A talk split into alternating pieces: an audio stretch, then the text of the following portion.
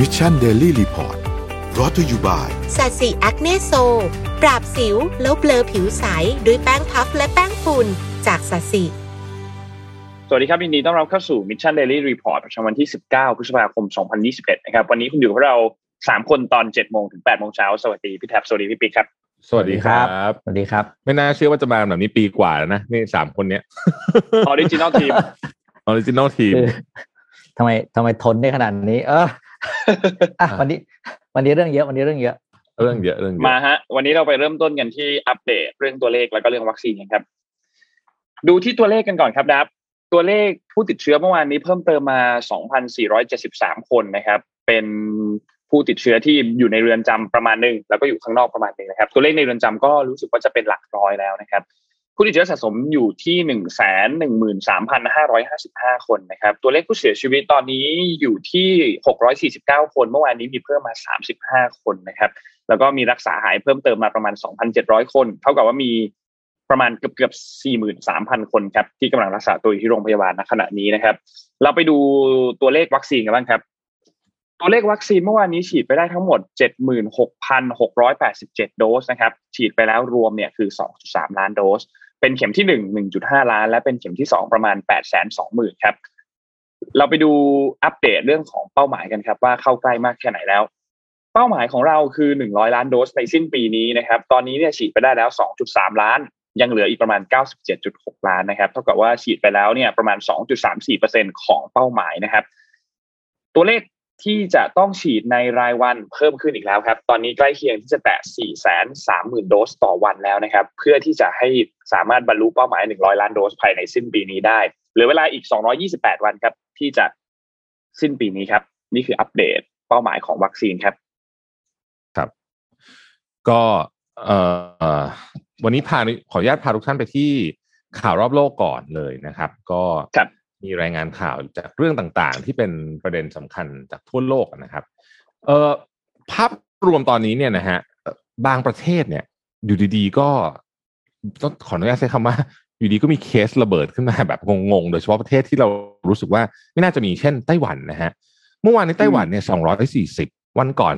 333เคสนะฮะจากปกติเนี่ยเป็นหลักหน่วยนะแล้วตอนนี้ไต้หวันเนี่ยก็เริ่มจะมีมาตรการเพิ่มเติมขึ้นมาแล้วนะครับที่ญี่ปุ่นเนี่ยก็ยังหนักอยู่เฉพาะโตเกียวเมืองเดียวเลยนะฮะก็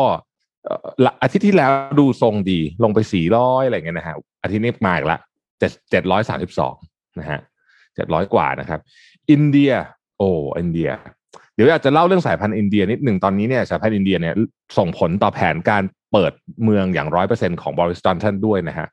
คือตอนนี้อินเดียเนี่ยไม่ต้องไปสนใจนะว่าคนติดเชื้อเท่าไหร่เพราะว่าผมคิดว่าเขาวัดไม่ได้หรือเลิกวัดไปแล้วเนี่ยดูคนเสียชีวิตนี่ต้องบอกก่อนว่านี่คือที่อยู่ในระบบนะฮะอินเดียเนี่ยมีคนเสียชีวิตนอกระบบด้วยเนี่ยเมื่อวาน 4,300 เสียชีวิตนะนะฮะรัฐบาลญี่ปุ่นนะตอนเนี้ยนะฮะออกมาบอกว่าเฮ้ยมันฉีดวัคซีนกันช้ามากเพราะญี่ปุ่นเนี่ยติดปัญหาเรื่องอะไรรู้ไหมครับหนักกว่าบ้านเราติดปัญหาเรื่องเอกสารฮะเรื่อง documentation เรื่องการอนุมัติจากอย.ของญี่ปุ่นเพราะว่าเขาจะต้องได้ผลจากคนญี่ปุ่นก่อนเขา traditional มากอ่ะนะฮะก็ตอนนี้ฉีดได้แค่ 2.5% เท่านั้นเองแต่ว่าคนเข้าคิวฉีดเนี่ยเยอะมากที่ญี่ปุ่นตอนนี้คนอยากฉีดเยอะมากนะฮะแต่ก็ฉีดได้ไม่เยอะเท่าไหร่ก็ตอนนี้ก็กำลังโดนวิพากษ์วิจารณ์หนักพอสมควรทีเดียวนะครับแล้วก็จะมีการเลื่อนไอ้อะไรอ่ะไอ้พวกมาตรการต่างๆที่เกี่ยวข้องกับร้านอาหารเนี่ยต่อไปอีกไม่ให้นั่งกินในร้านเนี่ยนะครับเดี๋ยวสัปดาห์หน้าผมจะทำรีพอร์ตเรื่องนี้คือตอนนี้เขาใช้คำว่าร้านอาหารญี่ปุ่นเนี่ยนะครับซึ่งเป็นหนึ่งในจุดขายสำคัญที่สุดของประเทศญี่ปุ่นเนี่ยนะฮะกำลังจะเจอที่เขาเรียกว่า existential threat ก็คือโอกาสในการสูญพันธุ์ว่างั้นเถอะเพราะว่าญี่ปุ่นเนี่ยร้านอาหารหนักมากอยู่แล้วเนี่ยแล้วก็คนญี่ปุ่นเขาก็จะมีความเชื่ออะไรบางอย่างเช่นถ้าขายกันมา30 ปีไม่เคยขึ้นราคาเลยพี่ปิ๊กน่ารู้เรื่องนี้เขาก็จะไม่ขึ้นราคาอะไรแบบเนี้ยแบบยอมปิดดีกว่าจะให้ลูกค้าต้องซื้อราเมงแพงขึ้น50 เยนอย่างเงี้ยใช่ๆออกมาฟิลนั้นนะฮะฟิลนั้นก็เหนื่อยๆหนักหนาสาหัสอยู่เหมือนกันนะครับตอนนี้เนี่ยที่ญี่ปุ่นเองเนี่ย ก็สถานการณ์คล้ายไทยเหมือนกันในเชิงวัคซีนว่าญี่ปุ่นเนี่ยตอนนี้ให้ฉีดวัคซีนอย่างสมมติในโตเกียวเนี่ยมีวันหนึ่ง 50,000 สล็อตนะฮะโอซาก้ามี 25,000 สล็อตเนี่ยก็เต็มตั้งแต่เช้าแล้วก็คนก็บ่นว่าทำไมถึงมีวัคซีนน้อยขนาดนี้อะไรเงี้ยนะก็เป็นเรื่องที่ต้องติดตามมันต่อไปนะญี่ปุ่นนี่เป็นอีกที่ต้องจับตานะครับจำได้ไหมครับนนพี่ปิ๊กWorld Economic Forum เคยจะจัดที่สิงคโปร์จำได้ไหมที่ทุกคนคาดหวังว่าเดือนสิงหานี้เราจะมาเจอกันนะฮะที่สิงคโปร์นู่นนี่นะครับยกเลิกครับครับเรียบร้อยนะฮะก็เป็นที่น่าเสียดายมากเพราะว่าผมเนี่ยก็ลุ้นว่านี่จะเป็นงานใหญ่งานแรกนะที่จะได้จัดนะครับสถานการณ์ทั่วโลกของโควิดตอนนี้เนี่ยนะฮะพูดง่ายก็คือว่าหลายประเทศเนี่ยที่นึกว่าไม่มีอะไรแล้วจบแล้วเนี่ยนะมาใหม่ว่ะมาใหม่ว่ะนะก็คือมันคาดเดาไม่ได้จริงๆจับตาโดยเฉพาะไต้หวันเนี่ยนะครับที่เขามีมาตรการการดูแลที่เข้มงวดมากๆเนี่ยนะฮะก็น่าหวาดเสียวแทนกันนะฮะตาเป็นกำลังใจให้ทุกท่านนะครับคุยเรื่องวัคซีนนิดหนึ่งใช่ไหมได้ครับคุยเยอะก็ได้ครับแล้วครับผมเรื่องวัคซีนพอดีพี่แท็บเตรียมข้อมูลมาอธิบายให้เราแล้วคือมันมีคำถามหนึ่งครับพี่ว่าก่อนหน้านี้เนี่ยเรื่องของวัคซีนตัว Sinovac เนี่ยตอนนี้กำลังเป็นกระแสมากเลยในโซเชียลเนี่ยนะครับว่าวัคซีนนี้ไม่ได้สร้างภูมิคุ้มกันมันทำให้อาการป่วยถ้าสมมุติเราติดลดได้จริง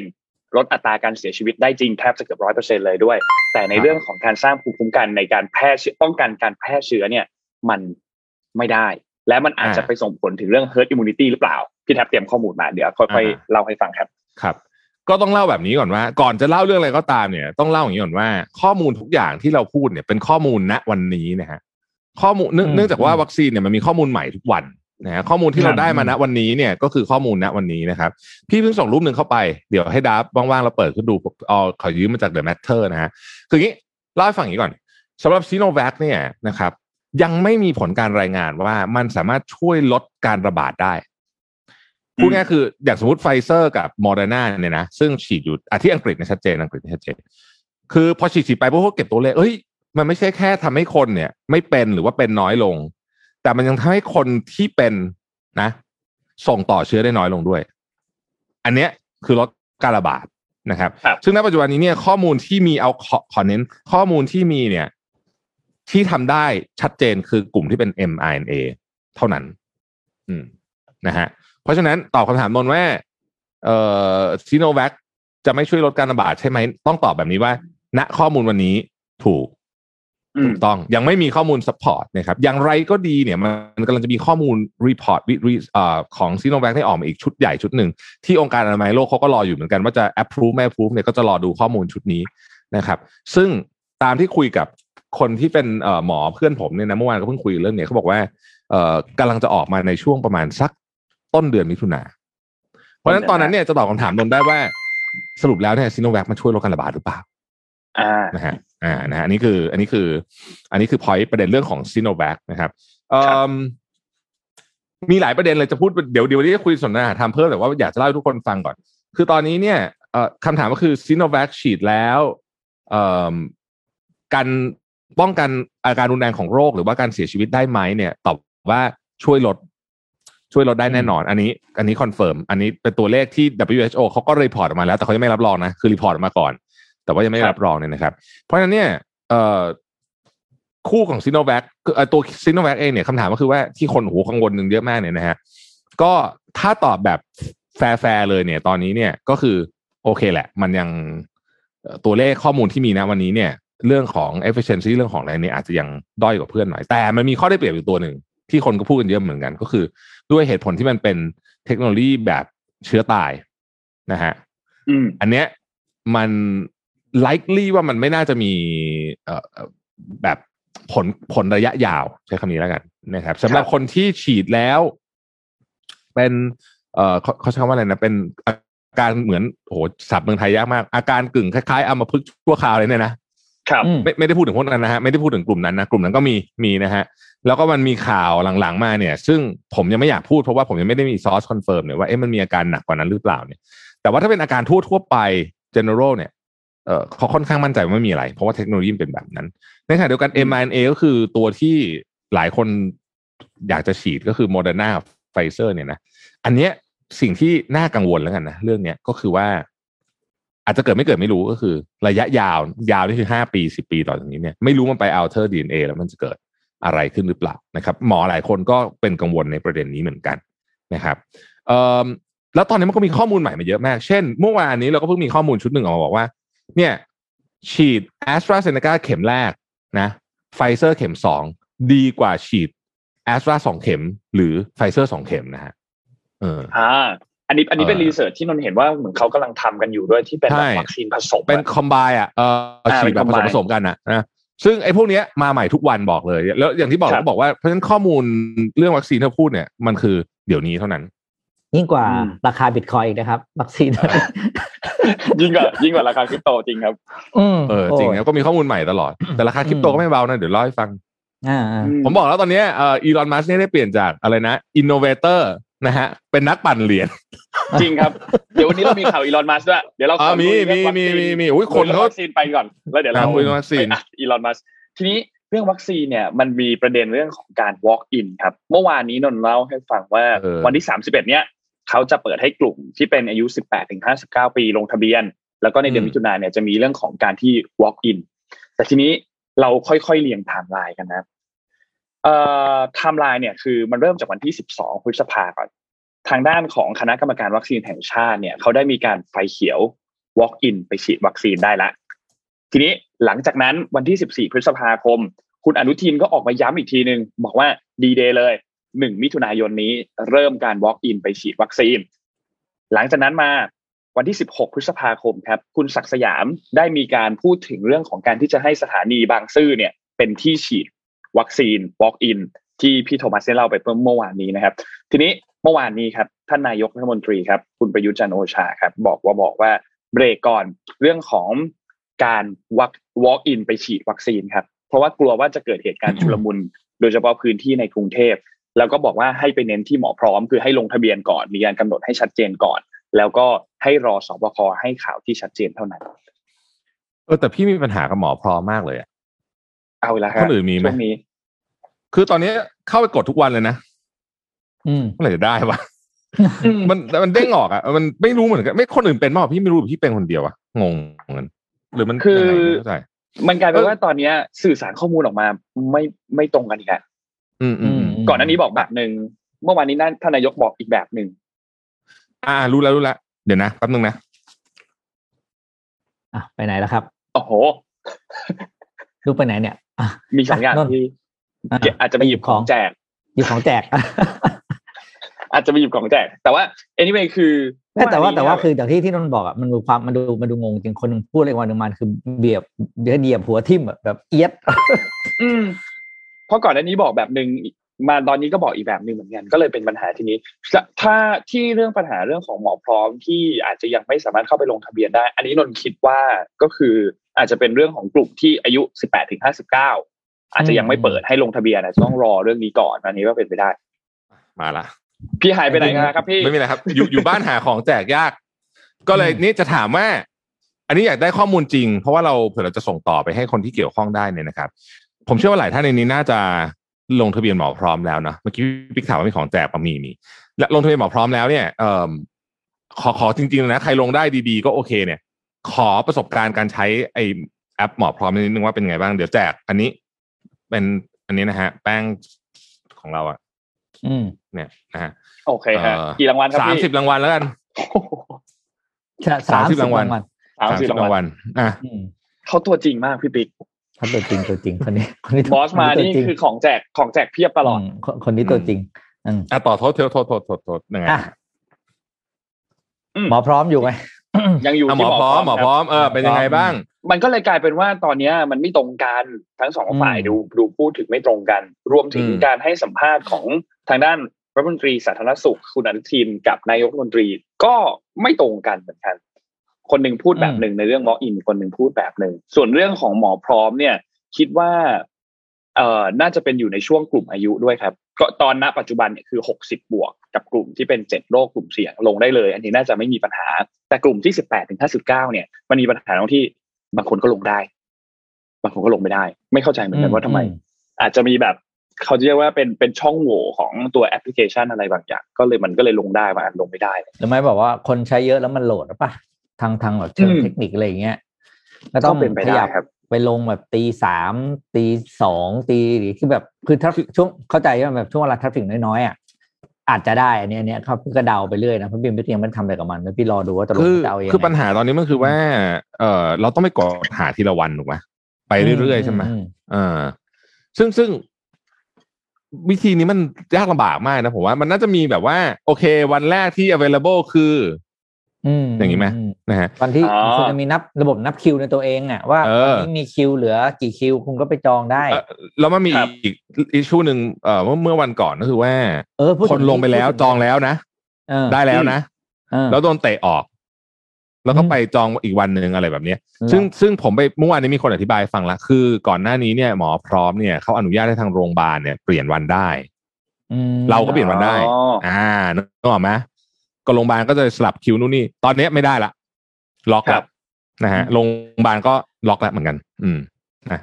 ก็หวังว่าจะค่อยๆดีขึ้นระบบจองคิวของรัฐเนี่ยเอาของอันนี้มาใช้ดีมากทุกคนต้องเคยใช้แน่นอนระบบจองคิวทางพาสปอร์ตจะนับเลยว่าวันไหนเหลือกี่คิวแล้วเข้าไปแล้วลงเวลาได้เลยอันเนี้ยคุณไปเอาระบบจองคิวพาสปอร์ตมาใช้สิอันเนี้ยหลักการเดียวกันเลยเพราะว่าคุณจะต้องรู้วันและแต่ละวันมันจะรู้ว่าเขาจะมีโต๊ะกี่โต๊ะถูกไหมเขาจะรู้ว่ามีกี่คิวแล้วเขารู้ว่า1คิวใช้เวลากี่นาทีอยู่แล้วพาสปอร์ตอะระบบเนี้ย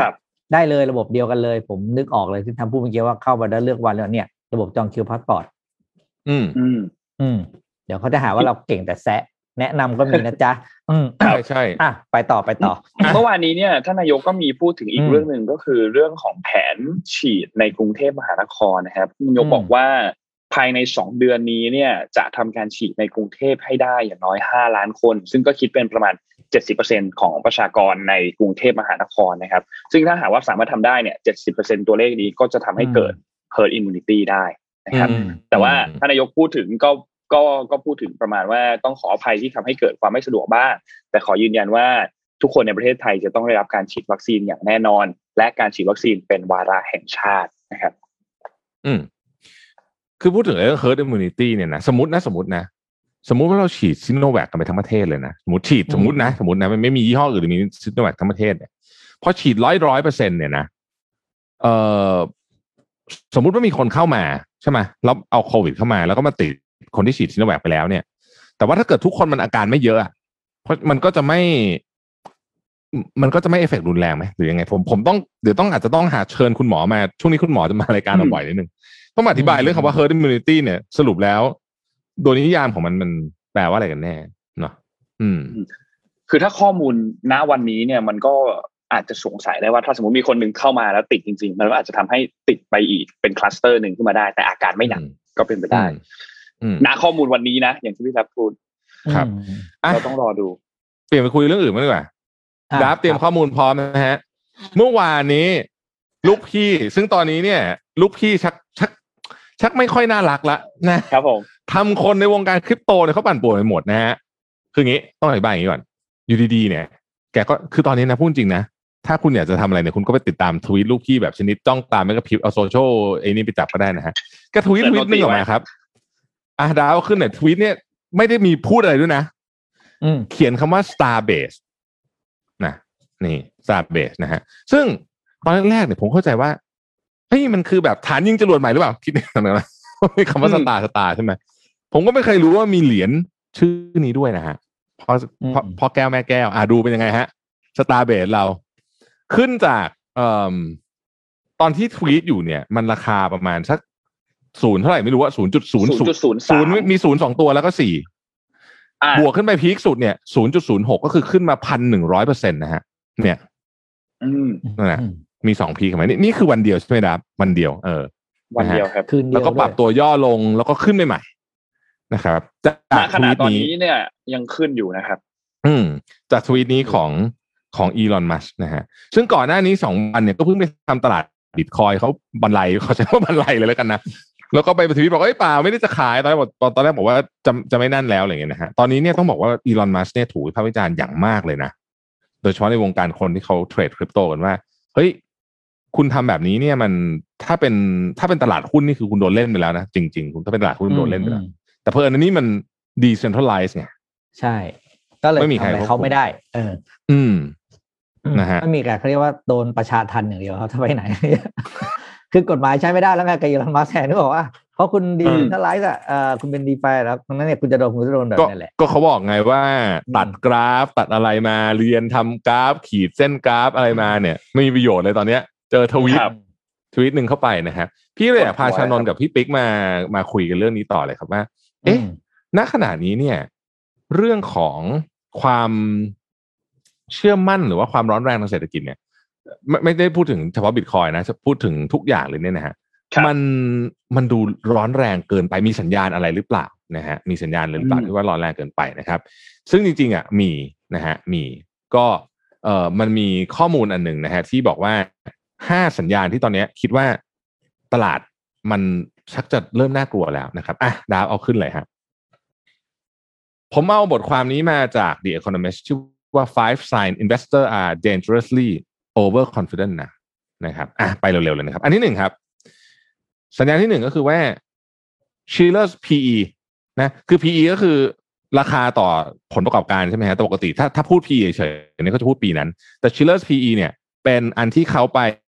ดูย้อนหลังกลับไปอาจจะ10ปีเพื่อที่จะหาค่าที่มันไม่ได้กระโดดมากเพราะบางปีมันจะมีแบบบุ๊กเงินกำไรพิเศษขาดทุนพิเศษอะไรเงี้ยไม่เอาก็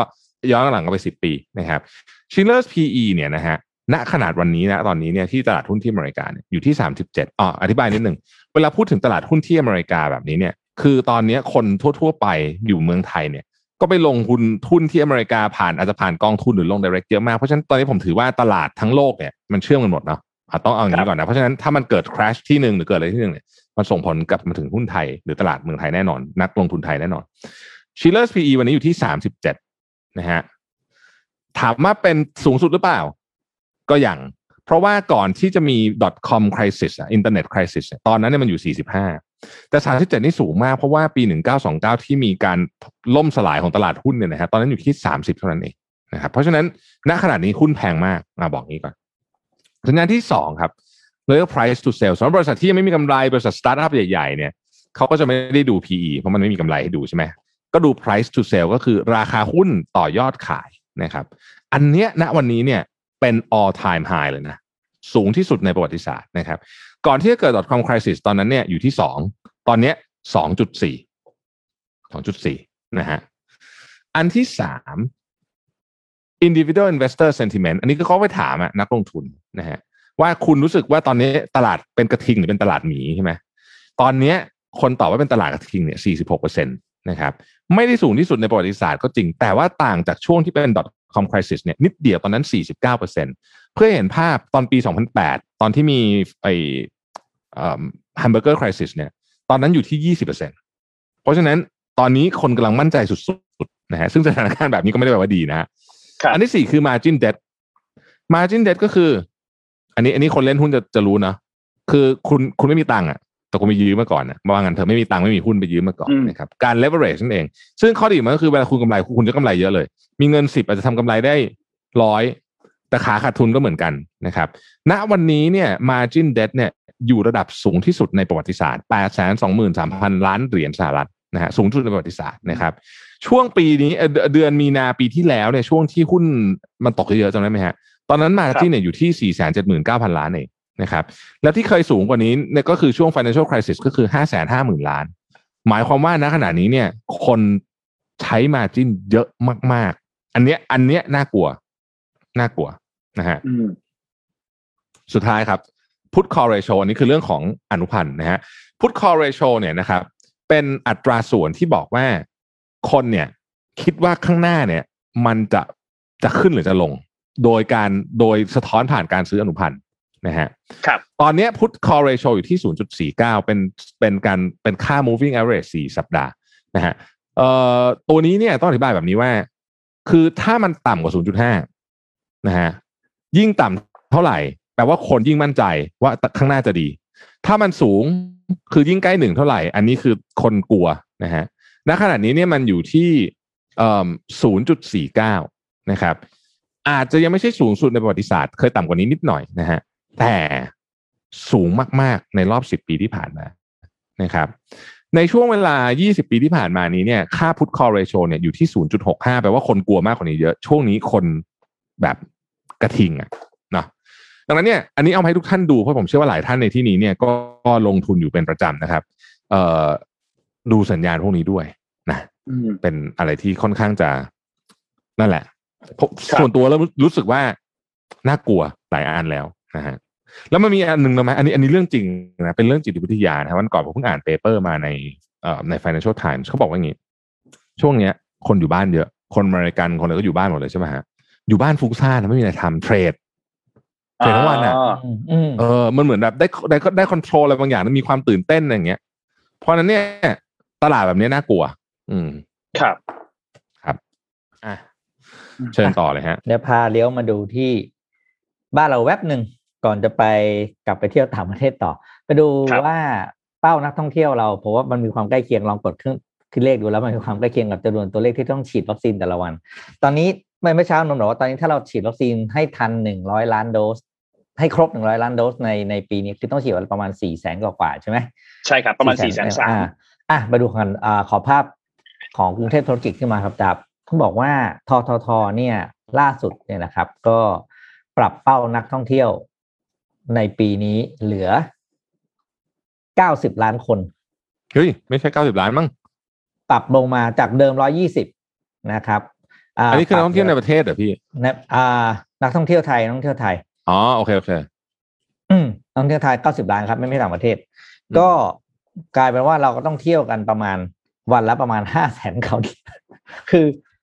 เที่ยวยังไงคือนึกไม่ออกเลยคือเวลาที่จะชวนคุยเด็กเขาบอกว่าในเวลาออกข่าวแล้วปรับเป้าเลยนะก็ต้องดูความเป็นจริงนิดนึงนะเพราะว่ารายละเอียดที่บอกมาเนี่ยนะครับก็บอกว่าทางการท่องเที่ยวเนี่ยขอปรับแนวโน้มตลาดท่องเที่ยวในประเทศปี54จากที่บอกว่า120ล้านเหลือ90ล้านคนจะเป็นรายได้ 4.82 ล้านบาทนะครับโดย4เดือนแรกของปีนี้เนี่ยมกราถึงเมษาที่ผ่านมาว่าพบว่ามีจำนวนนักท่องเที่ยวไทยเดินทางเนี่ยอยู่ประมาณ20ล้านคนเท่านั้นเองนั้นไอ้ครึ่งปีที่เหลือเนี่ยก็ขออีกประมาณ90ล้านคนและครั้งเนี่ยมันจะเป็นหน่วยเดียวกันนะถ้าเป็นในประเทศนะก็จะต้องเที่ยวเท่ากับเราต้องเที่ยวกันวันละ 500,000 คนแต่ถ้านับเฉพาะเอาวันหยุดที่เป็นลองวีคเอนด์กับวันเสาร์อาทิตย์จริงๆเนี่ยโอ้โหเที่ยวมันเป็นล้านคนเลยนะหลายล้านด้วยเพราะว่าจำนวนวันที่เที่ยวนั้นมันเหลือน้อยลงไงคืออันนี้พอถามผมว่าในมองในมุมมองของคนที่ดูข่าวแล้วก็ทำงานที่มันต้องเกี่ยวข้องกับพวกเป้าหมายอะไรพวกนี้นะโอ้โหที่ก็อยากให้สะท้อนภาพความเป็นจริงนิดนึงเนาะคือพออ่านแล้วมันก็แบบโอ้โหมันดูแบบไม่เหมือนกับรักเขาไม่ค่อยเข้าใจเราอะว่าความเป็นจริงมันคืออะไรอะไรเงี้ยแล้วพอคุณตั้งเป้าแบบนี้เนี่ยนโยบายที่คุณจะบอกจะมาสนับสนุน SME อะไรต่างๆที่เขาจะต้องต่อสู้ฟันฝ่าช่วงนี้ไปเนี่ยมันก็ผิดเพี้ยนไงเพราะคุณไปตั้งเป้าเขาจะมีรายได้เยอะก็90ล้านคนนี่เยอะมากนะครับถ้าท่องเที่ยวในประเทศเที่ยวกันเองเนี่ยถือว่าเยอะมากนะต้องเขาต้องใช้ว่า90ล้านคนครั้งนะพี่ใช่ไหม1คนสามารถไปได้มากกว่า1ครั้ง2คนครับเหมือนเขาเรียก90ล้านคนครั้งอยู่แล้วครับก็ดูว่าโอ้โหตายละผมว่าเป้ามันคือถ้าเป้าตั้งน้อยลงเขาจะประเมินได้ว่ารายได้ของภาคท่องเที่ยวจะน้อยมาตรการการสนับสนุนการช่วยเหลือมันก็จะมากขึ้นไง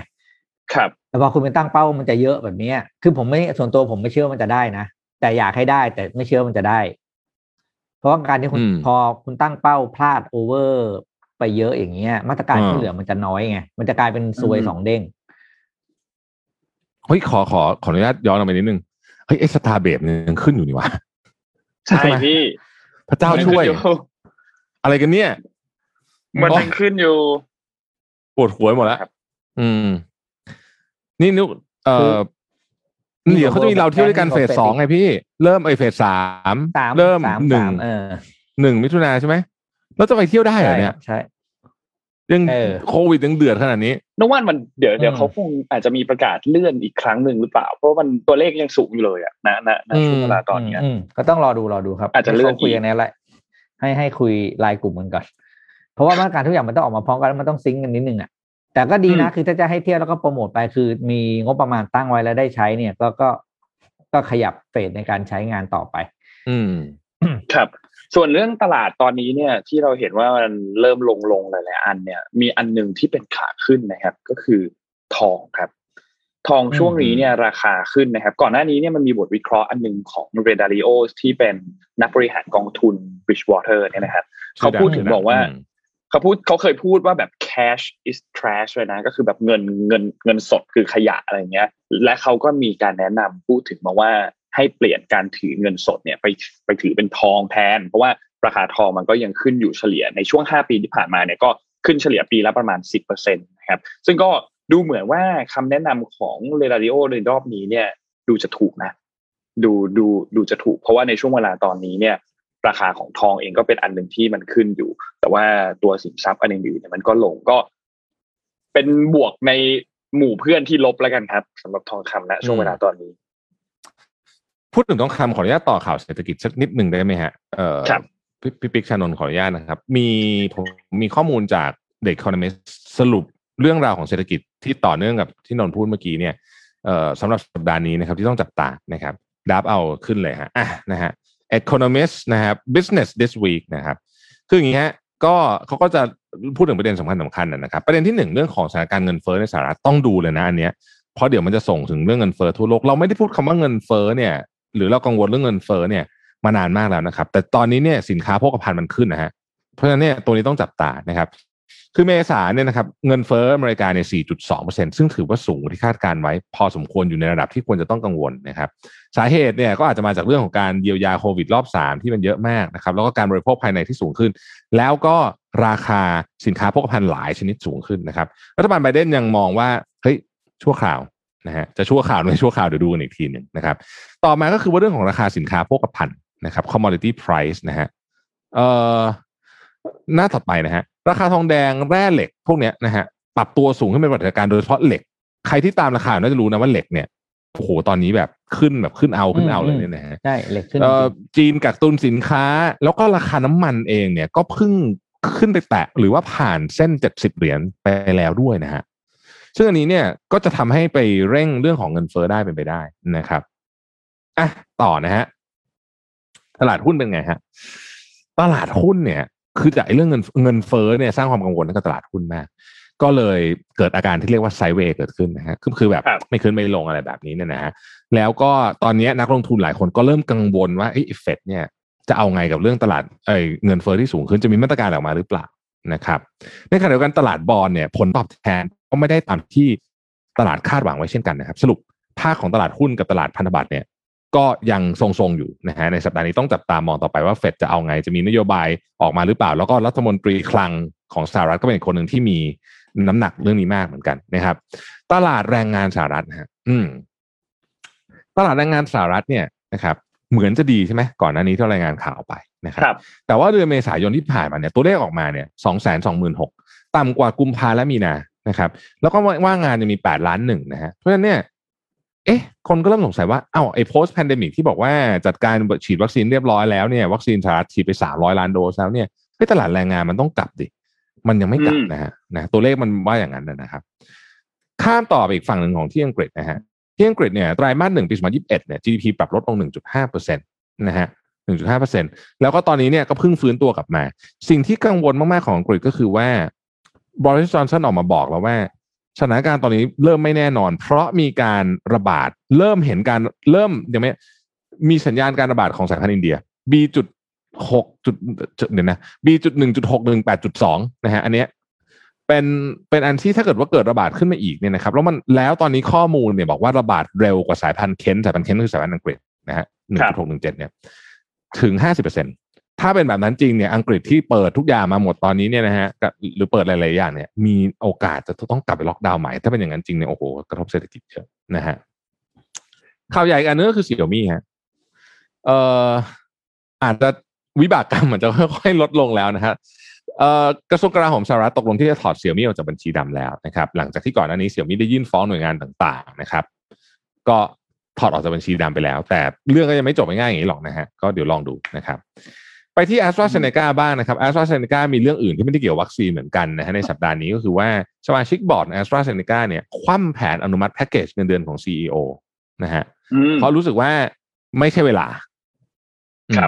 นะครับ เอาสุดท้ายฮะสัญญาณเรื่องของ tourist industry นะครับตอนนี้เนี่ยเขาบอกว่าการจองการท่องเที่ยวในยุโรปเนี่ยเริ่มเพิ่มขึ้นและอย่างมีนัยสำคัญนะครับแล้วก็ดีมานด์เนี่ยเริ่มเพิ่มขึ้นอย่างน่าพอใจอย่างไรก็ดีเนี่ยทั้งหมดทั้งมวลนี้เนี่ยอาจจะพังหายไปเป็นโกโก้ครันช์ได้ถ้าเกิดการระบาดของสายพันธุ์อินเดียขึ้นที่ยุโรปนะฮะอ่ะสุดท้ายแถมอาทิตย์จริงๆข่าวนี้อ่านแล้วแหละแต่เล่าให้ฟังอีกทีนึงจำได้ไหมเหมยตั๋วเนี่ยนะฮะก็เป็นแอปใหญ่นะในเมืองจีนนะฮะก็งานเข้าอย่างรุนแรงเลยหลังจากที่ CEO เนี่ยดันไปโพสต์กวีจีนโบราณที่มีข้อความเสียดสีรัฐบาลจีนนะฮะหลังจากนั้นเนี่ยถูกสอบสวนเรียบร้อยนะครับหุ้นตกไปเกือบ 10% น่ะ 7-8% วันนั้นน่ะจากโพสต์อันนี้ไม่ได้เป็นโพสต์แบบเป็นภาษาจีนเป็นกลอนนะเขาไม่ได้พูดถึงใครนะแต่ว่าก็เขาก็วิเคราะห์ว่ามันเป็นการแซะประมาณนั้นคือตอนนี้นะคือรัฐบาลจีนเขาก็จริงแหละมันก็มีอะไรที่แบบเข้าใจได้อย่าไปพาดพิงอะไรอย่างเงี้ยหรือว่าอะไรที่มันเป็นเชิงอิมพลายว่าจะไปเกี่ยวข้องกับเขานะคือผมว่าจีนตอนนี้เขาเป็นประเทศที่ใช้ระบบปกติในวิธีคิดไม่ได้ผมว่าเพราะฉะนั้นนั่นแหละฮะซึ่งเป็นทั้งรัฐบาลจีนแล้วก็ประชาชนจีนเลยนะใช่ไม่ใช่ว่าเฉพาะรัฐนะอย่างล่าสุดที่อะไรนะซีรีส์เด็กกับเกิร์ลฟรอมโนแวร์ที่มีนั่นก็พี่ปิ๊กดูยังพี่ยังเลยนนดูแล้วเหรอดูแล้วนนดูแล้วดีไหมเฮ้ยผมชอบมากพี่แทบดูแล้วใช่ไหมครับพี่ไปเขียนชมเขาอยู่ยาวเหยียดเลยในเนี่ยใน Mission to the Moon นะครับดีมากๆเลยเป็นซีรีส์ที่ทำดีมากไปผมไปเขียนวิพากษ์วิจารณ์ยาวอยู่แต่ว่าประเด็นที่ดราม่าคือว่าขึ้นขอบคุณใช่ไหมแล้วก็มีธงไต้หวันแล้วก็คำเรียกว่าเป็นประเทศใช่ไหมอะไรอย่างเงี้ยอะไรเงี้ยซึ่งมันเป็นอะไรที่แบบว่านั่นน่ะก็ดูว่าทุกคนก็ต้องข้อพูดจริงคือการสื่อสารเกี่ยวกับประเทศจีนแล้วก็เรื่องที่เป็นเรื่องอ่อนไหวของเขาเนี่ยก็ต้องใช้คำพูดที่ระมัดระวังมากๆไม่งั้นก็จะแบบเจออะไรตามมาเยอะแยะ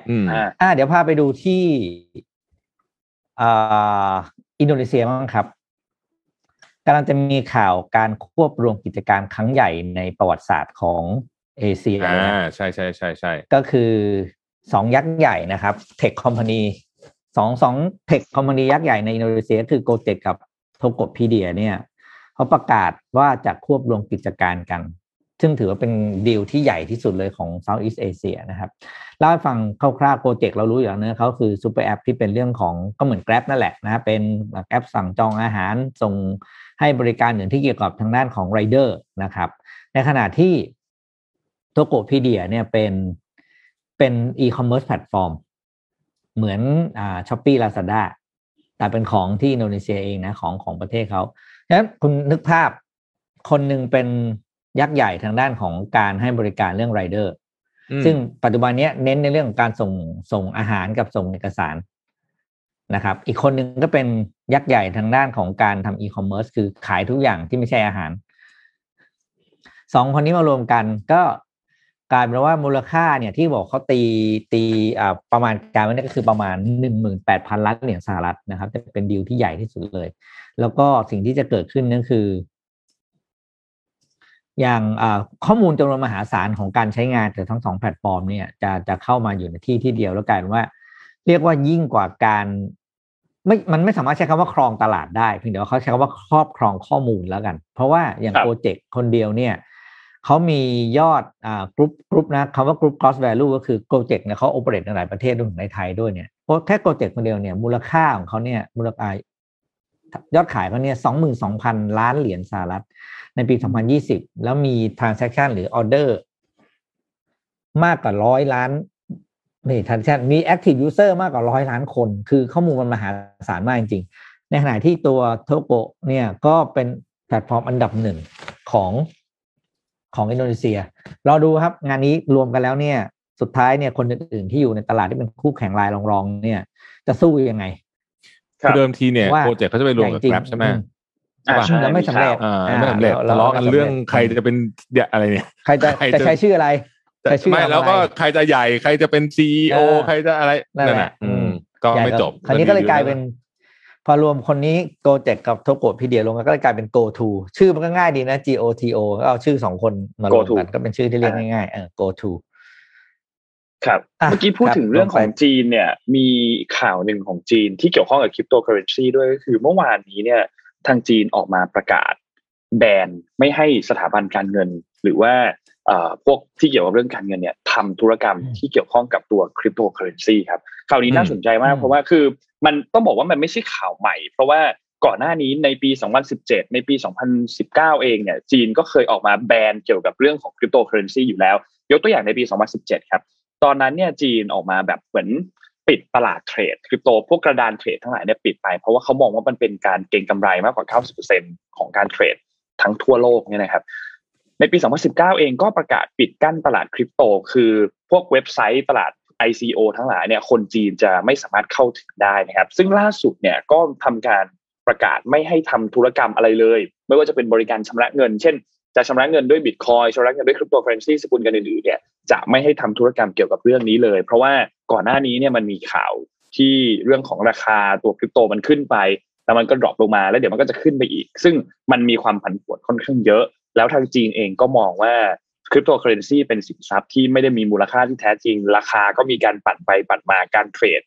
ไม่ได้มีการรองรับเรื่องกฎหมายในจีนด้วยก็เลยทำการประกาศแบนไปครับอันนี้เป็นข่าวจาก CNBC ที่ทำการรายงานออกมาครับถามให้นิดนึงได้ไหมหรือเป็นเพราะว่ากำลังจะมีหยวนดิจิตอลน่าคิด ก็เลยแบนพวกให้หมดก่อนเลยเอาพี่ปิ๊กมีข่าว Macy's มันน่าสนใจครับในระหว่างที่ Macy's กับ Yahoo ใช่แล้วเรามีเรื่องที่ว่าชาวโลกเขาราคาขึ้นแบบบ้าๆบอๆอะไรเต็มหมดใช่ไหมแบบไม่มีพื้นฐานเอาใช้ง่ายแล้วกันไปดูหุ้นที่มันมีพื้นฐานทางการค้าแบบจริงๆจังๆนะขอไปดูหุ้นที่ Macy's แล้วกันครับ Macy's ปิดก็หนึ่งในห้างใหญ่ที่อเมริกาเนาะปีที่แล้วเราก็อ่านข่าวกันว่าห้างเหล่านี้ก็ทยอยล้มหายตายจากแบกรับกันไปอะไรไปใช่ไหมครับแต่วันนี้หลายๆห้างเริ่มกลับมาแล้วแล้วก็มีตัวเลขผลประกอบการที่ดีเกินคาดนะครับของ Macy เนี่ยดูราคาหุ้นกราฟดับเอาราคาหุ้นของ Macy ขึ้นมาครับนี่ดูครับกลับมาแล้วทรงดีครับขึ้นไป 62.7% ในรอบ4 เดือนก็คือเขาเป็นสัญญาณว่าคนเนี่ยเริ่มกลับมาใช้จ่ายนะครับเริ่มกลับมาเดินห้างกันอะไรกันซึ่งอันนี้เป็นแนวโน้มที่ดีแล้วก็เป็นสิ่งที่รัฐบาลสหรัฐเนี่ยบอกว่าถือเป็นความสำเร็จที่ยิ่งใหญ่มากสำหรับการฟื้นฟูเศรษฐกิจกลับมาหลังจากช่วงโควิดนะครับเนี่ยคุณดูเดี๋ยวหุ้นเขาวิ่งเขาเรียกว่าแทบจะขาเดียวเลยนะพรวดเดียวเลยเนี่ยใครที่ซื้อไว้ตอนปีที่แล้วอย่างที่บอกนะเวลาทุกวิกฤตมีโอกาสเสมอแล้วใครที่มีเงินเย็นๆแล้วถือแล้วอดทนรอได้เนี่ยนี่แหละคือเวลาของคุณแล้วอีลอนมัสก์ลูกพี่ไม่มาทวิตถึงเมซี่แน่นอนไม่ต้องกลัวเพราะงั้นเนี่ยคุณใช้หลักการเงินการวิเคราะห์กราฟตามปกติที่คนเคยร่ำเคยเรียนมาได้เลยนะครับ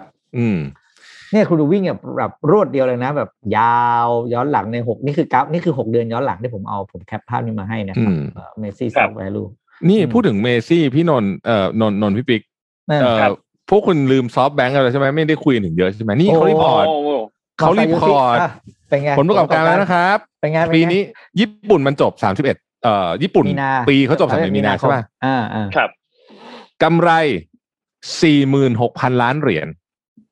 นี่ไม่ธรรมดาหลังจากช่วงแรกนี่ดูทรงแล้วออกอะไรนะออกทะเลไปเยอะแต่เสร็จแล้วกำไร 46,000 ล้านเหรียญนะครับแสดงความดีกับมาซาโยชิซังด้วยนะฮะไม่ต้องทวีตแซะบิตคอยอะไรก็กำไรได้นะก็กำไรได้นะฮะพี่ปิ๊กมีข่าว Yahoo อีกใช่ไหมใช่แล้วเดี๋ยวผมอันนี้น่าสนใจ Yahoo เสร็จแล้วผมจะขอชวนเรื่องอิสราเอลกับปาเลสไตน์นิดหนึ่งโอเคครับเราปกติเราทำเพจหรือทำเว็บไซต์เนี่ยเราก็จะมีการเปิดให้ลูกเพจหรือคนอ่านเข้ามาคอมเมนต์ใช่ไหมซึ่งคอมเมนต์นั้นเนี่ยเราก็จะมีเขาเรียกว่าเม้นทั้งเม้นที่สร้างสรรค์และเม้นที่ไม่เข้าท่าใช้คำนั้นเม้นป่วนเม้นอะไรอย่างเงี้ยนะแล้วเราก็ต้องมีแอดมินมาคอยลบนะครับแต่ที่ญี่ปุ่นเนี่ยเขากำลังจะเปิดเซอร์วิสใหม่นะครับคือ Yahoo Japan เนี่ยกำลังจะเปิดบริการคือลบเม้นออโต้โดย AI โดยมันจะเข้ามาดีเทคว่าถ้าเม้นเนี้ยเป็นเม้นที่1คือค่อนข้างจะทำลายให้กับเนื้อหาเชิงทำร้ายเจ้าของสินค้าอะไรอย่างเงี้ยนะหรือว่าไม่สร้างสรรค์อย่างเงี้ย มันก็จะลบออกเลยภายในเวลาแบบ 2-3 วินาทีตั้งแต่โพสต์ขึ้นมาโดยใช้ AI เป็นตัววิเคราะห์ข้อความที่คุณเขียนเข้าไปโดยบริษัทอย่างบริษัทข่าวใหญ่ๆอย่างเช่น Newspick เนี่ยก็เริ่มใช้บริการนี้แล้วตั้งแต่เดือนกันยายนที่ผ่านมาแล้วก็บอกว่าได้ผลเป็นที่น่าพอใจถามว่าทำไม Yahoo Japan ถึงเอาเรื่องนี้เข้ามาก็เพราะว่าหลังๆเนี่ยมันเริ่มแบบมีการแบบว่าเค้าเรียกว่าแทรกแซงคือการบ้านที่บ้านแล้วเค้าเรียกแบบเพื่อไปปั่นเม้นใช่มั้ยปั่นให้มันเกิดความรู้สึกว่าทำลายกันบ้างอะไรกันบ้างอะไรอย่างเงี้ยก็เลยคิดว่าเข้ามาเอาบริการตรงนี้เข้ามาโดย Yahoo เนี่ยปัจจุบันเนี่ยเค้าบอกเค้าลงคอนเทนต์มากกว่าโดยเฉลี่ยเนี่ยนะ 7,000 เรื่อง7,000 โพสต์ต่อวันแล้วก็มี 300,000 กว่าคอมเมนต์ต่อวันที่ต้องแฮนเดิลแล้วมันกลายว่าใน 300,000 เนี่ยมีประมาณ 20,000 โพสต์ต่อวันนะที่เป็นโพสต์ที่เรียกว่าไวโอเลตอ่ะก็คือแบบไปลุกรานชาวบ้านด่าคนอื่นอะไรอย่างเงี้ยเขาเลยบอกตั้งขึ้นมาเพื่อให้คอนเทนต์ในเว็บของเขาเนี่ยดูสะอาดขึ้นแล้วก็ดูน่าติดตามมากขึ้นพูดถึงการแทรกแซงเรื่องนี้ก็น่าสนใจคือว่าถูกเดี๋ยวแล้วเนี่ยไอเมนพวกนี้มันน่าคุยต่อว่ามันควรจะปล่อยให้เป็นอิสระหรือควรจะลบเนี่ยถามนิดนึงสั้นๆก่อนจะเลี้ยวไปเรื่องอื่นเพราะเดี๋ยวจะเลี้ยวเข้าซีรีส์เรื่องนึงที่ดูอยู่นะเอาซีรีส์รูปซีรีส์ขึ้นมาชื่อเนี่ยนี่แต่นานแล้วนะผมเพิ่งมีโอกาสได้ดูไอ้เรื่อง WWW เนี่ยมันเป็นซีรีส์ของนานแล้วปี2019เพิ่งจะได้ดูมีน้องที่โปรปักอินเขาแนะนำมันเป็นซีรีส์ของบริษัทSearch Engine 2 รายในเกาหลีแล้วเขาก็แข่งกันมันก็เป็นความรู้ทางด้านของการใช้ Search Engine อย่างนี้แหละแล้วก็มีเรื่องของการแทรกแซงเข้าไปโอเวอร์ไลท์ในการลบคำ Search ที่เป็น Top Search อะไรพวกนี้เข้าไปดูน่าสนุกใช้ได้พอได้เขาก็ใครไม่เคยรู้การทำงานเกี่ยวกับ Search Engine เข้าไปดูชื่อของเราก็มีAI Pat นะฮะน้อง Pat เป็น AI นะฮะเนี่ยที่ต่อคุณอยู่เนี่ยแอดมินของเราต่อจากบ้านแล้วเนี่ยนะ AI Pat ตอนนี้น่าจะยังเพิ่งตื่นนะแล้วมันจะมาครึ่งรายการนะ AI Pat คอยตามไล่ตามไล่ต่อทุกท่านอยู่นะพี่ส่งรูปซีรีส์ไปยังวะเชื่อเหมือนพี่ส่งมั้ยเดี๋ยวผมจะมีช่วงรีวิวซีรีส์พร้อมพี่เลยผมมีให้อีกเรื่องนึงเดี๋ยวไปรีวิวช่วงนิดนึงแล้วกันเมื่อกี้รูปคุณไปเรียกเซเลก่อนนะอยากพาทุกคนไปที่ฉนวนกาซานิดนึงครับคือตอนนี้เนี่ยสถานการณ์ค่อนข้างจะน่าเป็นห่วงมากอธิบายผมพูดเร็วๆอย่างนี้นะเพราะว่ามันมีข่าวอัปเดตตลอดทุกวันก็คือสรุปว่ายิงจรวดใส่กันไปใส่กันมานี่แหละนะครับแล้วก็ทั้งสองฝ่ายก็ต่างโจมตีกันว่าไอ้คนนั้นทำนู่นไอ้นี่ทำนี่อะไรอย่างนี้เนี่ยนะครับสิ่งที่มันน่าสนใจตอนนี้เนี่ยอยากให้จับตาไปที่สหรัฐอเมริกานะฮะคือก่อนหน้านี้เนี่ยเมื่อสัปดาห์ที่แล้วเนี่ยสหประชาชาติเขาประชุมกันเรื่องนี้แล้วเขาจะออกแถลงการสหรัฐเป็นคนขัดขวางไม่ให้มีการออกแถลงการคล้ายๆกับจอนที่แถลงการเรื่องพม่าแล้วจีนไม่ให้ออกอ่ะจีนรัสเซียไม่ให้ออกอ่ะเหมือนกันเลยคือฟีลเว้งเดียวกับเป๊ะแล้วคนที่เรียกร้องให้สหรัฐออกก็คือจีนนึกออกไหมฮะก็กลายเป็นเกมการเมืองระดับโลกตามที่เราคาดอ่ะแหละเพราะว่ามันก็ความขัดแย้งแบบนี้อิสราเอลซึ่งเป็นมหามิตรของสหรัฐไม่มีอิสราเอลเนี่ยโอ้โหสหรัฐเละแน่นอนตะวันออกกลางนะครับโดยเฉพาะการคานอำนาจกับอิหร่านทีนี้ตอนนี้เป็นยังไงแล้วบ้างนะครับฝั่งของปาเลสไตน์เนี่ยถูกโจมตีไปแล้วเนี่ยสัปดาห์นิดๆเนี่ยผู้เสียชีวิตที่เป็นทางการเนี่ย200กว่าคนที่มันน่าเศร้าก็คือ60นิดๆคนเนี่ย60กว่าคน65คนเนี่ยเป็นเด็กนะครับเราเห็นภาพเด็กเศร้ามากฝั่งอิสราเอลก็มีผู้เสียชีวิตเหมือนกันนะครับตอนนี้เข้าใจว่าตัวเลขคือ14คนใน14คนนั้นเนี่ยมีคนไทยอยู่2คนด้วยเมื่อวานนี้เป็นข่าวก็เป็นข่าวใหญ่พอสมควรนะครับคนไทย2คนที่เสียชีวิตใช่ทำงานอยู่แถวๆนั้นน่ะนะฮะแล้วก็จรวดมันมาตกเพราะว่าไอ้จรวดของกลุ่มฮามาสเนี่ยเวลายิงเข้ามาเนี่ย100ลูกเนี่ยจะผ่านมาได้5ลูกเพราะเจอไอรอนโดมเก็บไป95แต่5ลูกก็เพียงพอแล้วนะที่จะสร้างความเสียหายได้แต่ว่าล่าสุดเลยเนี่ยนะครับคือเมื่อคืนนี้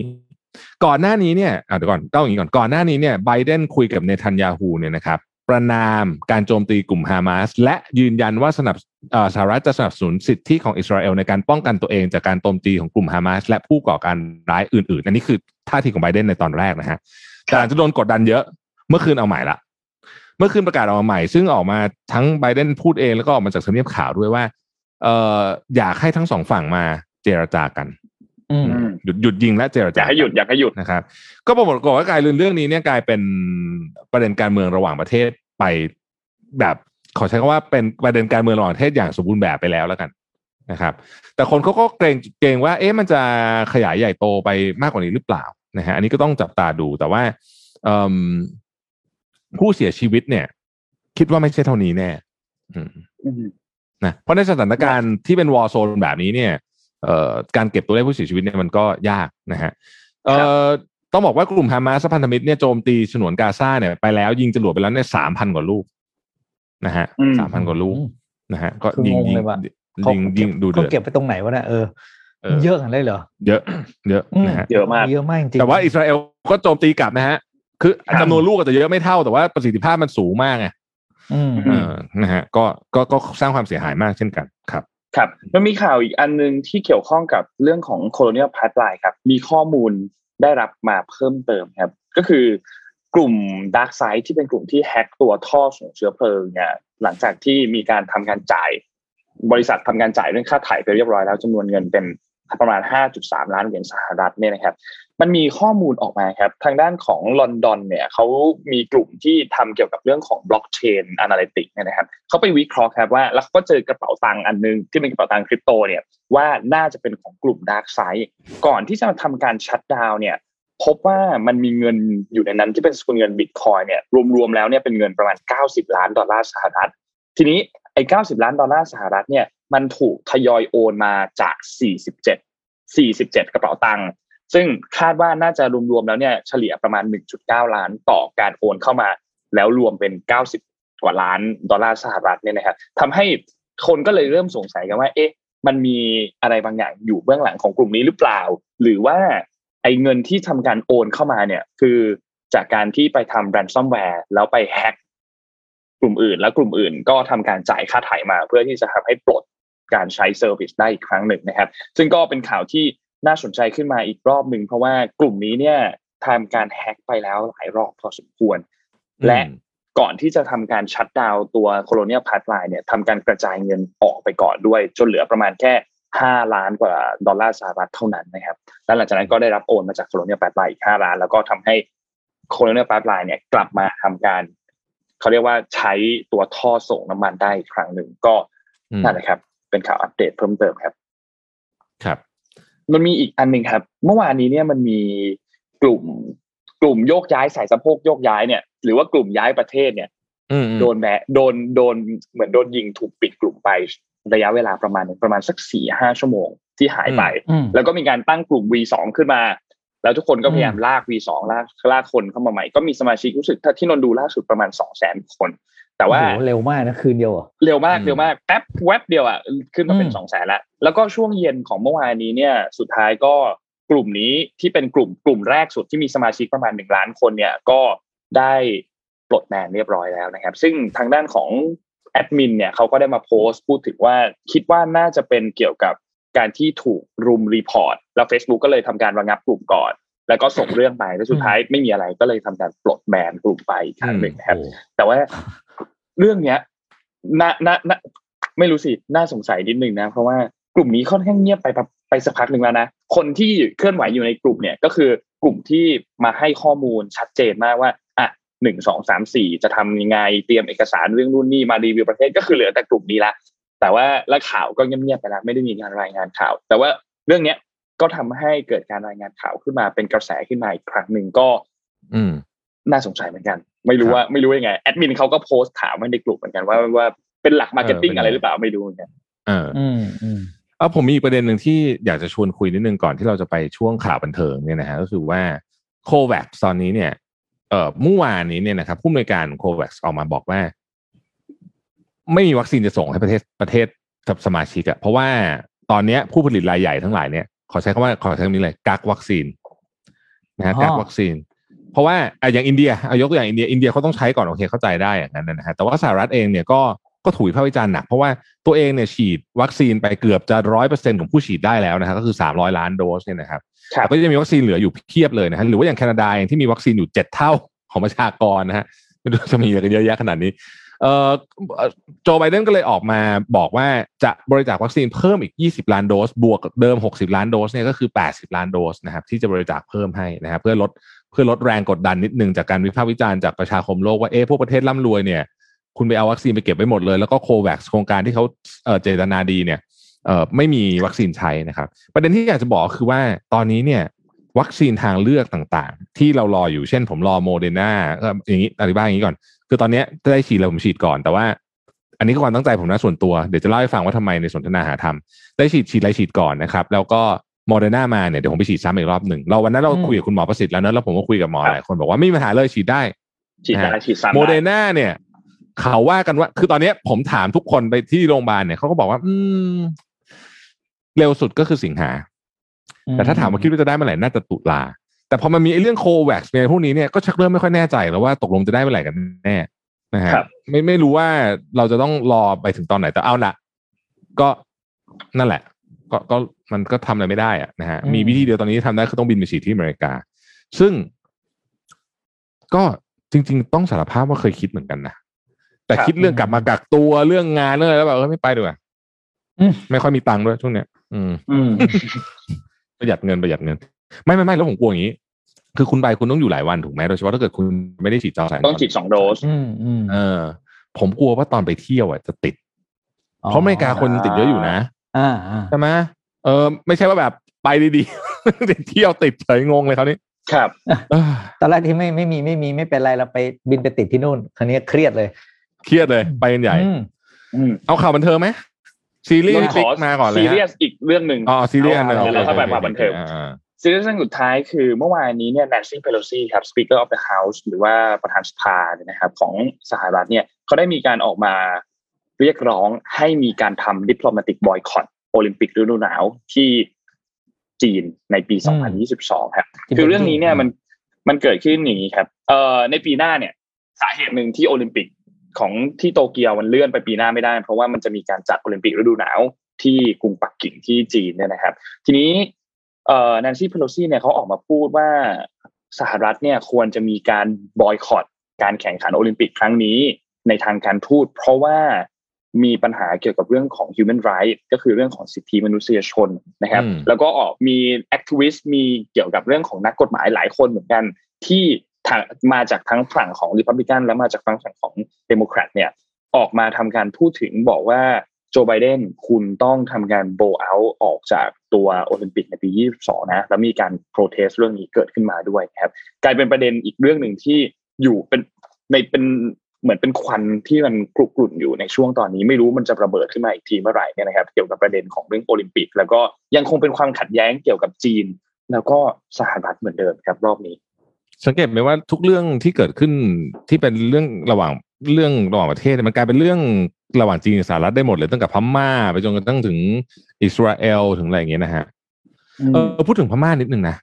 พม่าตอนนี้เนี่ยมีอิชชูเยอะมากเลยนะฮะล่าสุดเนี่ยสหรัฐเขาแบน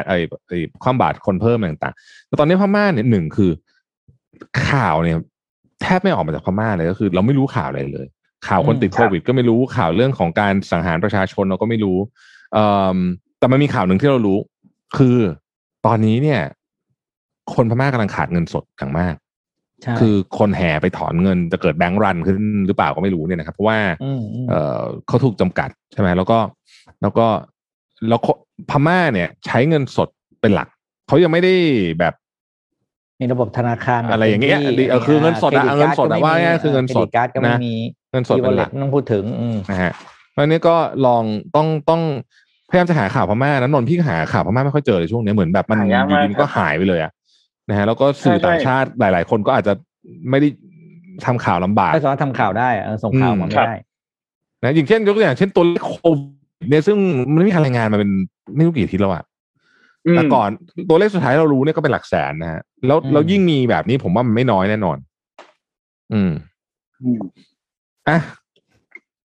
เข้าช่วงบันเทิงกันครับเข้าช่วงบันเทิงพี่ปิ๊กซีรีส์พี่ปิ๊กเป็นไงฮะขอบคุณสปอนเซอร์ก่อนไหมต้องขอบคุณสปอนเซอร์ก่อนไหมหรือไม่ต้องไม่เป็นไรคุยก่อนเดี๋ยวเขาจะขอบคุณเดียวไม่นี่จะบอกแต่จะขอบคุณOrisเรื่องนี้ว่าเนี่ยเขาเดี๋ยวเมื่อไหร่เราเจอกันได้เป็นแฟนมีตเนี่ยนะครับเขาเตรียมของรางวัลที่แบบต้องไปเลยของวันเขาดีจริงใจถึงสุดๆนะฮะใจถึงมากเดี๋ยวรอนี่นนท์กับพี่ปิ๊กก็ไม่รู้เรื่องนะเนี่ยเรื่องนี้ตื่นเต้นใช่ของวันดูเดือดมากตอนนั้นที่เราทำครบรอบ1ปีก็ว่าของวันเยอะแล้วใช่ไหมฮะอันนี้เยอะกว่าเยอะแพงกว่าเยอะโอ้โหรอบนั้นนี่Orisแจก3ใช่ไอ้อันนี้แพงกว่าเยอะเป็นนาฬิกาหมดเลยด้วยนะอันนี้ต้องรอนะฮะก็เมื่อไหร่ สถานการณ์ฟ้าเปิดเราก็จะได้เจอกันนะฮะซีรีส์เรื่องแรกเมื่อกี้ที่ดับขึ้นรูปมาแวบๆที่ผมกำลังดูอยู่ก็คือเป็นเรื่องของผู้หญิงในวงการอินเทอร์เน็ตเสิร์ชเขาทำเรื่องไอ้ตัวเว็บพอร์ทัลเสิร์ชเอนจินนี่แหละครับแล้วก็2บริษัทก็เป็นท็อป2นะแข่งกันไปเชื่อเฉือนกันไปด้วยกลยุทธ์ทั้งในแง่ของ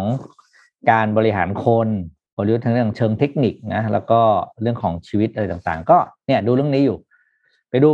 สนุกดีนะครับแล้วก็ใครที่ไม่เคยรู้จักคำเกี่ยวกับพวกทางอินเทอร์เน็ตมันมีอะไรมันทำอะไรได้แค่ไหนเนี่ยหรือแนวคิดเบื้องหลังว่าไอ้สิ่งที่เราดูเนี่ยสิ่งที่เราเห็นจากหน้าจอเบื้องหลังจริงมันมีอะไรที่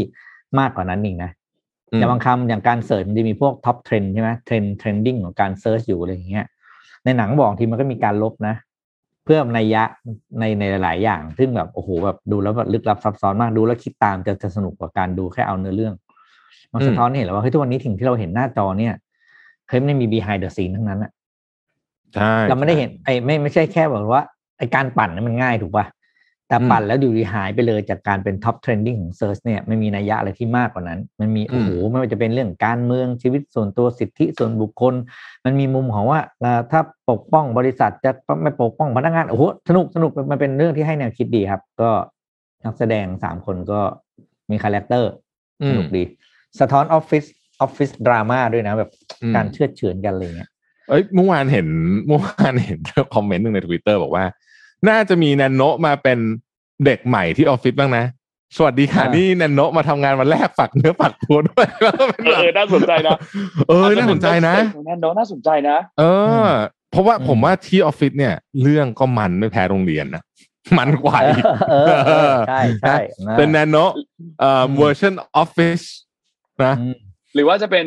สวัสดีค่ะแนนโนะค่ะเป็นเด็กฝึกงานในรัฐสภาค่ะน่าจะสนุกอันนี้ดีลองดูนะผมจำไม่ได้แล้วใครทวีตเมื่อวานนี้มีคนทวีตนะฮะอันนี้ดีโอเคไปอีกเรื่องหนึ่งเมื่อวานนี้ก็มีเรื่องหนึ่งที่เพิ่งเข้านะครับชื่อว่าออกซิเจนนะฮะเดี๋ยวดับเอารูปมาหนึ่ง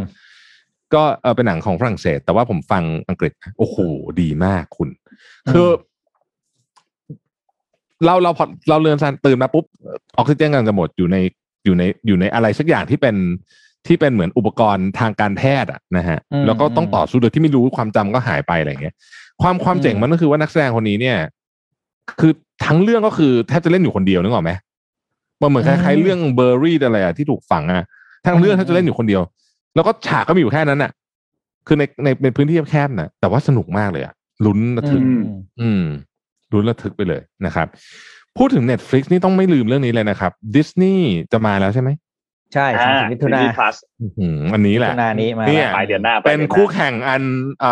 ต้องเรียกว่าอะไรสมน้ำสมเนื้อกับ Netflix ใช่ไหมแถมได้ข่าวว่าไม่แพงด้วยนะ100 เดียวหรือไงเดือนหนึ่งแล้วก็อีกอันนึงที่ต้องติดตามในปีนี้เนี่ยก็คือ Money Heist ซีซั่น 5ครับซีซั่นสุดท้ายแล้วด้วยซีซั่นเป็นซีซั่นสุดท้ายจะขมวดเรื่องละก็น่าจะมาช่วง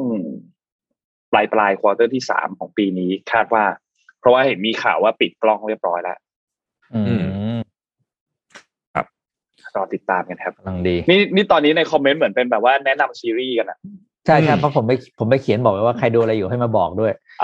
ตามลอกอะไรเงี้ยคือนี้ก็ตอนนี้ก็พอมีเวลาดูก็ไม่ได้เยอะนะแต่ก็พยายามจะดูเพราะกลัวแบบไม่ทันเหตุการณ์ไม่ทันโลกเขาอะนี่แต่ว่าแนนโนะเนี่ยผมรู้สึกว่าอยากให้ได้รับการสนับสนุนอย่างเต็มที่จากภาครัฐเพราะว่านี่คือซอฟต์พาวเวอร์มากทำดีมากเลยนะโน้ตเนี่ยการจะชวนคุยอันนี้แล้วว่าใจตรงกันเลยคือบอกเลยว่าเฮ้ยมีโอกาสไม่เยอะนะที่เราจะมีเรื่องนึงที่จุดกระแสและข้ามประเทศได้อะแล้วสิ่งที่ควรจะทำต่อคือพอเห็นผลแล้วว่าพูดจริงพูดแบบภาษาง่ายๆเลยถ้าภาคที่เป็นภาคผู้ผลิตผู้กำกับฝั่งผลิตของเราบ้านเราได้รับการสนับสนุนจริงจังอ่ะทำแบบให้มันงานที่มันไประดับสากลได้เขาก็ทำได้นะครับเพียงแต่เขาอาจจะยังขาดการสนับสนุนหรือว่าอะไรต่างๆก็นี่แหละเป็นจุดเริ่มต้นที่ดีอยากไม่อยากให้มันเป็นเหมือนได้เรื่องเดียวแล้วก็หายไป2ปีโผล่มาอีกเรื่องนึงมันควรจะแบบอัดมันต้องเป็นซิสเต็มมันต้องขายแพ็คเกจหมดเลยรวมทุกอย่างเพลงเพลิงเอนเตอร์เทนเมนต์อะไรอย่างเงี้ยคือโอเคเลยเห็นแล้วก็แบบเนี่ยเรื่องนี้แบบ น่าจะเป็นอีกเรื่องที่จุดกระแสดีอย่างตอนนู้นเรามีเรื่องอะไรนะที่คนจีนก็ชอบอยู่ช่วงนึงอ่ะแล้วก็หายไปพี่จำเรื่องไม่ได้ละคือแบบมันของเรามันมาเป็นพักๆไงมันไม่ต่อเนื่องเชียร์ให้สนับสนุนครับให้สนับสนุนหน่อยซอฟต์พาวเวอร์อันนี้ดูต้องทำเกาหลีอ่ะแนโน่นี่ก็เป็นอีกเรื่องนึงที่ต่อมาจากฉลาดเกมโกงนะฉลาดเกมโกงก็ถือว่าทำได้ดีมากใช่กันอันนั้นก็สนุกทั้งเวอร์ชันหนังและเวอร์ชันซีรีส์เลยสนุกทั้งใช่แนโน่นี่เขาไปขึ้นอันดับที่ Netflix ที่อื่นไกลๆนะบาซงบาซิลติดอันดับเลยดูดิติดอันดับติดท็อป10หลายประเทศนะครับไม่ใช่เฉพาะแค่นี้นะอยากให้สนับสนุนนะครับเพราะว่าอันนี้แหละซอฟต์พาวเวอร์พวกนี้แหละคนไทยเก่งมากเรื่อง creativity แต่มันยังไงมันต้องไปเป็นองค์คาพยพคือมันคนเดียวมันไม่ไหวหรอกครับคนเดียวมันไม่ไหวดูเงาๆไอ้นี่เราประชาสัมพันธ์อันนี้นิดนึงพี่ไลน์สแควร์ไลน์สแควร์ของเราใช่ไหมมาไลน์สแควร์ของเราเอาหน่อยครับคือไลน์สแควร์อันนี้แหละจริงๆต้องบอกว่าเรามี4ห้องเลยนะเราไม่ได้มีแค่ห้องของมิชชั่นเท่านั้นเรามีห้องมิชชั่นทูเดอะมูนคอมมูนิตี้อันนี้จะเป็นพื้นที่ที่เกี่ยวกับเรื่องของแรงบันดาลใจการตลาดไอเดียธุรกิจต่างๆนี่คือห้องที่1ห้องที่2เนี่ยเกี่ยวกับ Mission Daily Report ก็คือแชร์ข่าวกันเลยอัปเดตสถานการณ์ทั่วโลกกันอันที่3คือ Mission Recover คือเปิดพื้นที่ให้มาแชร์ไอเดียเกี่ยวกับเรื่องของการฟื้นฟูธุรกิจและอันสุดท้ายก็คือ Ority มาป้ายยาหนังสือกันนะครับมีทั้งหมด4ห้องเดี๋ยวยังไงดราฟอาจจะทิ้งลิงก์ไว้ในคอมเมนต์นะครับแต่ว่าของรายการเราก็ต้องโปรโมทรายการเราใช่มั้ยพี่เราก็ต้องโปรโมทMission Daily Report ครับก็ยังไงใครสนใจเกี่ยวกับเรื่องของข่าวอยากมาแชร์นู่นแชร์นี่กันเนี่ยก็เอาข้อมูลมาแชร์กันในกลุ่มได้แต่ว่าเรามีกฎกติกาในการเข้าร่วมนิดนึงครับมีแค่2ข้อเอา2ข้อง่ายๆเลยข้อที่1คือต้อง agree to disagree นะรับฟังความคิดเห็นที่แตกต่างกันของคนในแชทด้วยและข้อที่2ก็คือไม่อนุญาตให้เชิญชวนสมาชิกในห้องแชทไปร่วมกิจกรรมหรือร่วมธุรกิจเชิงพาณิชย์ที่อาจจะก่อให้เกิดความเสียหายนะครับเรามีกฎกติกาในการเข้าร่วมกัน2ข้อแต่ก็ยังไงก็ตามก็ลองเข้ามาดูครับเดี๋ยวยังไงดับทิ้งลิงก์ไปให้ทิ้ง QR code ไปให้ทุกคนจะได้สแกนเข้ามาร่วมในแชทนี้กันได้ครับวันนี้น่าจะครบเดี๋ยวเราจะแบบสนทนาหาธรรมกันต่อครับครับขอแรงต้องเก็บแรงไว้ก่อนเก็บแรงไว้ก่อนนะทำต้องดุเดือดแน่นอนเรื่องอะไรนะครับรอบนี้วัคซีนคือแหมมันต้องมาคุยกันหน่อยเรื่องว่าสื่อสารอะไรยังไงนะนะครับก็โอเควันนี้นะครับขอบคุณทาง Chocolate Road Time นะครับผู้สนับสนุนใจดีของเรานะครับ Chocolate Road Time เป็นผู้แทนจำหน่าย Oris จริงๆมีหลายยี่ห้อนะฮะอยู่กับ Mission Daily Report แล้วก็มีข้อมูลมีของมีอะไรมาเยอะมากนะครับขอบคุณสนใจในการดีไปดูที่เพจของ Chocolate Road Time นะครับขอบคุณ SCB นะครับสำหรับข้อมูลที่ให้เรามาตลอดนะครับแล้วก็สนับสนุนเราเป็นอย่างดีนะฮะยังอยู่กับเราไปอีกนานเลยแหละนะครับเพิ่งต่อกันไปนะฮะก็ขอบคุณมากๆนะครับแล้วก็เดี๋ยวเราพบกันใหม่ในวันพรุ่งนี้นะครับพรุ่งนี้อีก3วันนี้ผมมาทุกวันแล้วใช่เพราะว่าอาทิตย์นี้อู้ไป2วันเช้านะฮะโอเคของนนพรุ่งนี้นนไปฉีดวัคซีนละแล้วเดี๋ยวสัปดาห์หน้าจะมารีวิวกันให้ดูว่าขั้นตอนการฉีดวัคซีนเป็นยังไงบ้างเดี๋ยวเอาขั้นตอนมาละเอียดเลยแล้วเดี๋ยวมาเล่าให้ฟังสัปดาห์หน้าครับบุญหลักครับพักผ่อนเยอะๆจะฉีดวัคซีนนะครับครับผมขอบคุณมาเล่าให้ฟังด้วยครับขอบคุณมากนะครับครับสวัสดีครับสวัสดีครับ Mission Daily Report Presented by สาสิ แอคเนโซ